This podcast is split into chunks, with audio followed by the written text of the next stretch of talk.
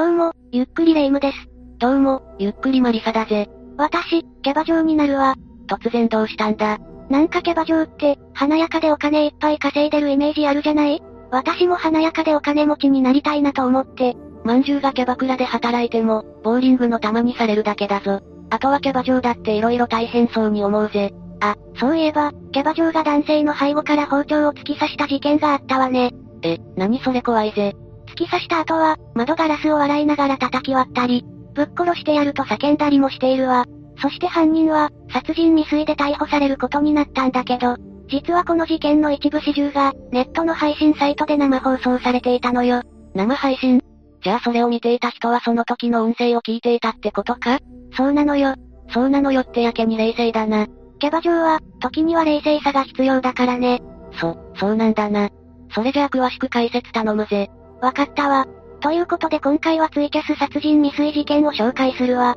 それじゃあ、ゆっくりしていってね。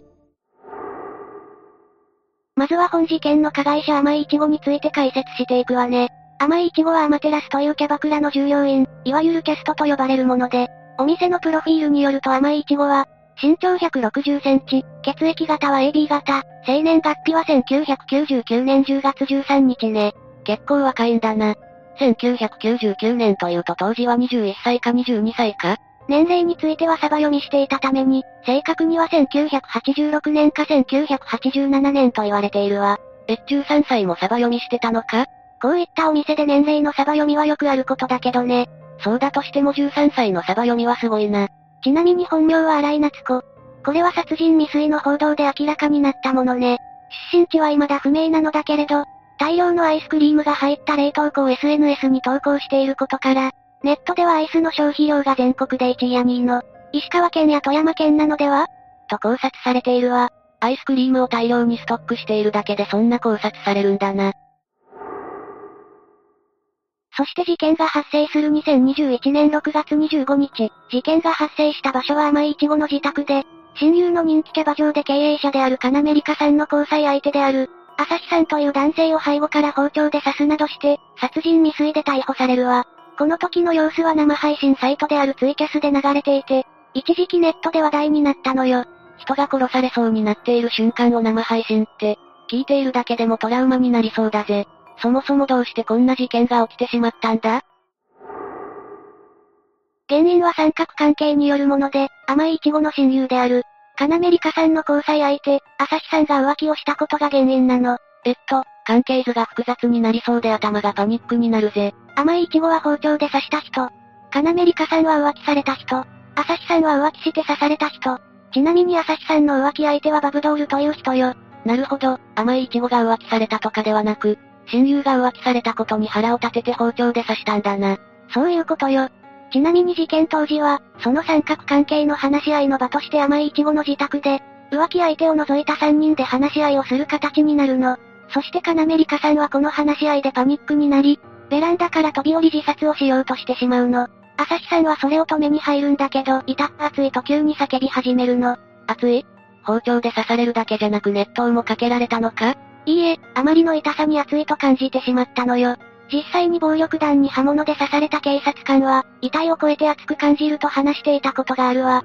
それだけ本気で刺されたということか。甘いイチゴは台所から取り出した包丁で、飛び降り自殺を止めようとする朝日さんを後ろから突き刺すの。刺された朝日さんはカナメリカさんに逃げてと言いながら、一緒にベランダで籠城することになるわ。突然背後から刺される。映画でしか見たことがないから余計に怖くなってくるな。それと甘いイチゴが、朝日さんを刺したであろう時刻に、あと1文字だけツイッターで投稿をしているの。さらに怖さが増したんだが、どんな気持ちで投稿したのかはわからないけれど、ネット上ではさらに恐怖が増す投稿として、ネットニュースを扱うブログでも強く取り上げられている情報よ。朝日さんはベランダに逃げたってことだけど、甘いイチゴはおとなしくなったのか？甘いイチゴは笑いながら窓ガラスを素手で叩き割ろうと大暴れするの。その時甘いイチゴは大丈夫何もしないから楽にしてあげるから。と言いながら窓ガラスを叩き続けるわ。言っていることが尻滅裂なんだぜ。イチゴやめてとカナメリカさんは泣きながら訴えるものの、甘いイチゴは笑いながら、素手で窓ガラスを叩き続けるわ。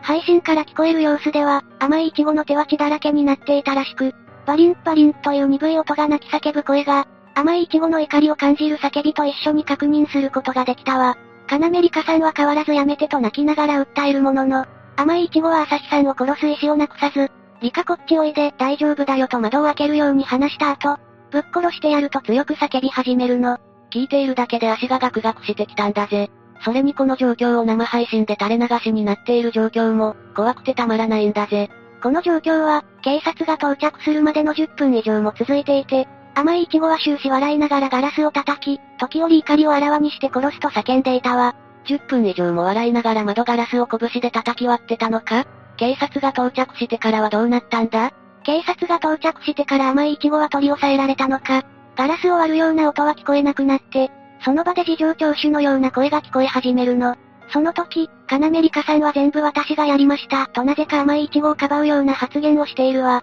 親友だったこともあってかばったのか？そうかもしれないわね。ただ目の前で人が刺された上に、笑いながら素手でガラスを殴り続け、ぶっ殺してやると叫ばれればパニックにもなるわ。気が動転して、どうしたらいいかわからなくなっていたという考えもあるわね。それで数人の警察官がそれぞれ連絡を取り合う様子が流れ続け、警察官の落ち着けという声が響き始めるわ。え、それってもしかして、マリサの思っている通りで、甘いイチゴが暴れ始めるんだ。殺さないとと叫びながら暴れているようで、警察は落ち着け、足元危ないなど、焦りながらも甘いイチゴを落ち着かせようとするわ。甘いイチゴは殺さないとみんな幸せになれないのと叫んだ後に、警察に取り押さえられるような音声が流れているわ。甘いイチゴも相当パニックになっていたのか。それとも本気で朝日を殺そうとしてたのか。どちらにせよ怖いんだぜ。連行される甘いイチゴを見て、あの子は何も悪くないの連れて行かないで。カナメリカさんは、最後の最後まで彼女をかばうような発言をしていて、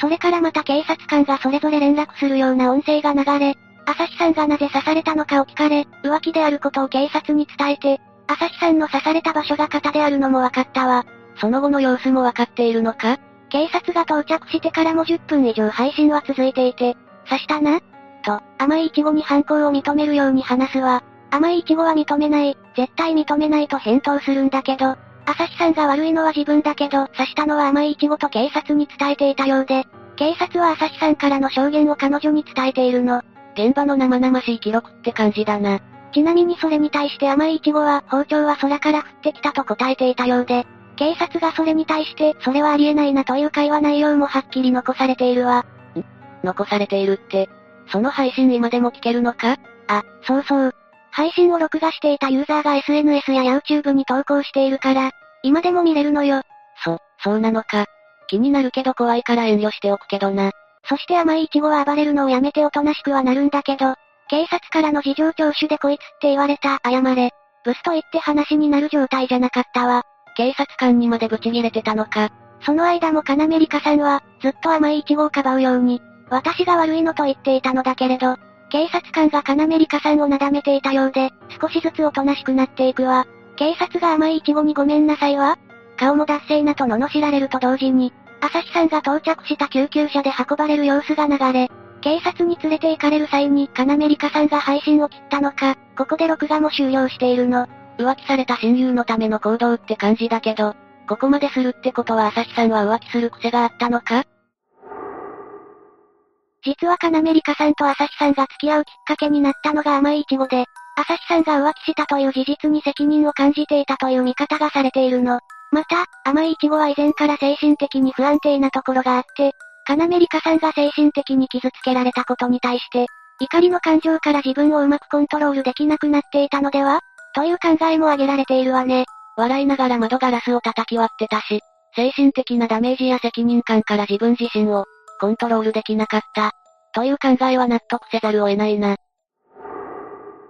逮捕された後の甘いイチゴはどうなったんだ？甘いイチゴ、こと荒井夏子の現在については、今回の殺人未遂での逮捕後の続報が出ていない状態なの。報道では、本人は朝日さんに対する殺意を認めていることから、このまま殺人未遂の容疑で起訴される可能性が高いとされているわね。また、被害者の朝日さんが自分が悪いと発言していたり、カナメリカさんが甘いイチゴは悪くないと発言していること、そして甘いイチゴに前科がないことや、当時の状況が考慮された場合、殺人未遂ではなく、傷害罪で起訴されるのでは、という考え方もされているし、有罪判決を受けたとしても、執行猶予付きの判決が下される可能性が高いとも言われているわね。何にせよ、死人が出ていないことが不幸中の幸いって感じだな。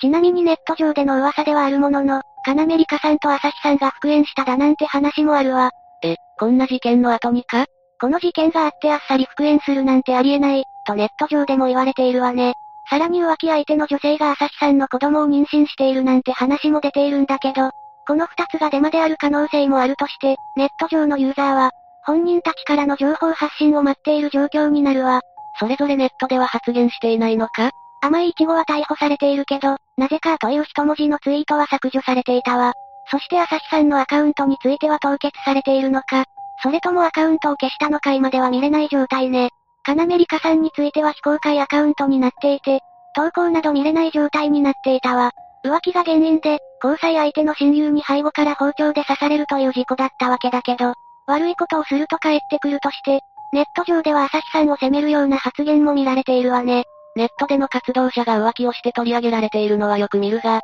包丁で刺されたという話は初めてだったぜ。ちなみに甘いイチゴに対しても、詐欺師が捕まったなんて発言も見られたわね。詐欺師？キャバ嬢をしながら悪い商売をしていたのか？ということではなくて、SNS に投稿している写真と実物に大きな違いがあったために、お店を利用した客が詐欺だと怒りをあらわにしたことがあるらしいわ。最近では、スマホで簡単に顔を変えられるもんな。加工アプリだけじゃなく、歯並びや骨削り、二重切開と目尻切開などの整形手術をしていたらしいわね。13歳差のサバ読みに加工アプリでの自撮り詐欺。さらには整形となかなか盛りだくさんだな。そう言うけど、キャバ嬢としては別に変なことではないのよ。あくまでもお客さんを喜ばせるためのお仕事だからね。ビジネス戦略のようなものなのよ。それに整形なんてメイクの一部だっていう人もいるくらいだからね。髭するのは良くないわ。だから全キャバ嬢に謝っておきなさいマリサ。大変申し訳ございませんでした。ちなみに、自撮りの加工を否定する人たちからは、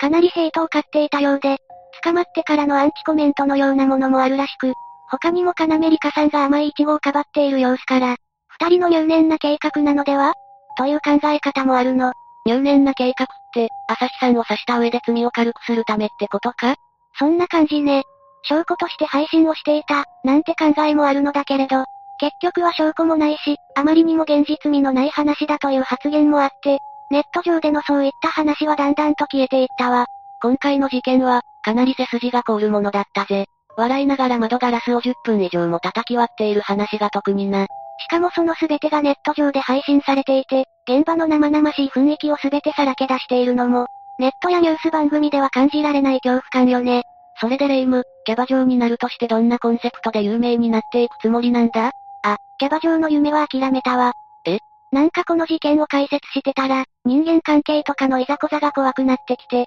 今でも足がガクガクしてるわ。お、おう。人間関係のいざこざとキャバ嬢、関係なくねそれで考えたのが配信者ね。キャバ嬢と同じように華やかでお金持ちって感じがするわ。ま、まあ、やりたいことがあるのはいいことだな。というわけで今回はツイキャス殺人未遂事件について紹介したわ。それでは、次回もゆっくりしていってね。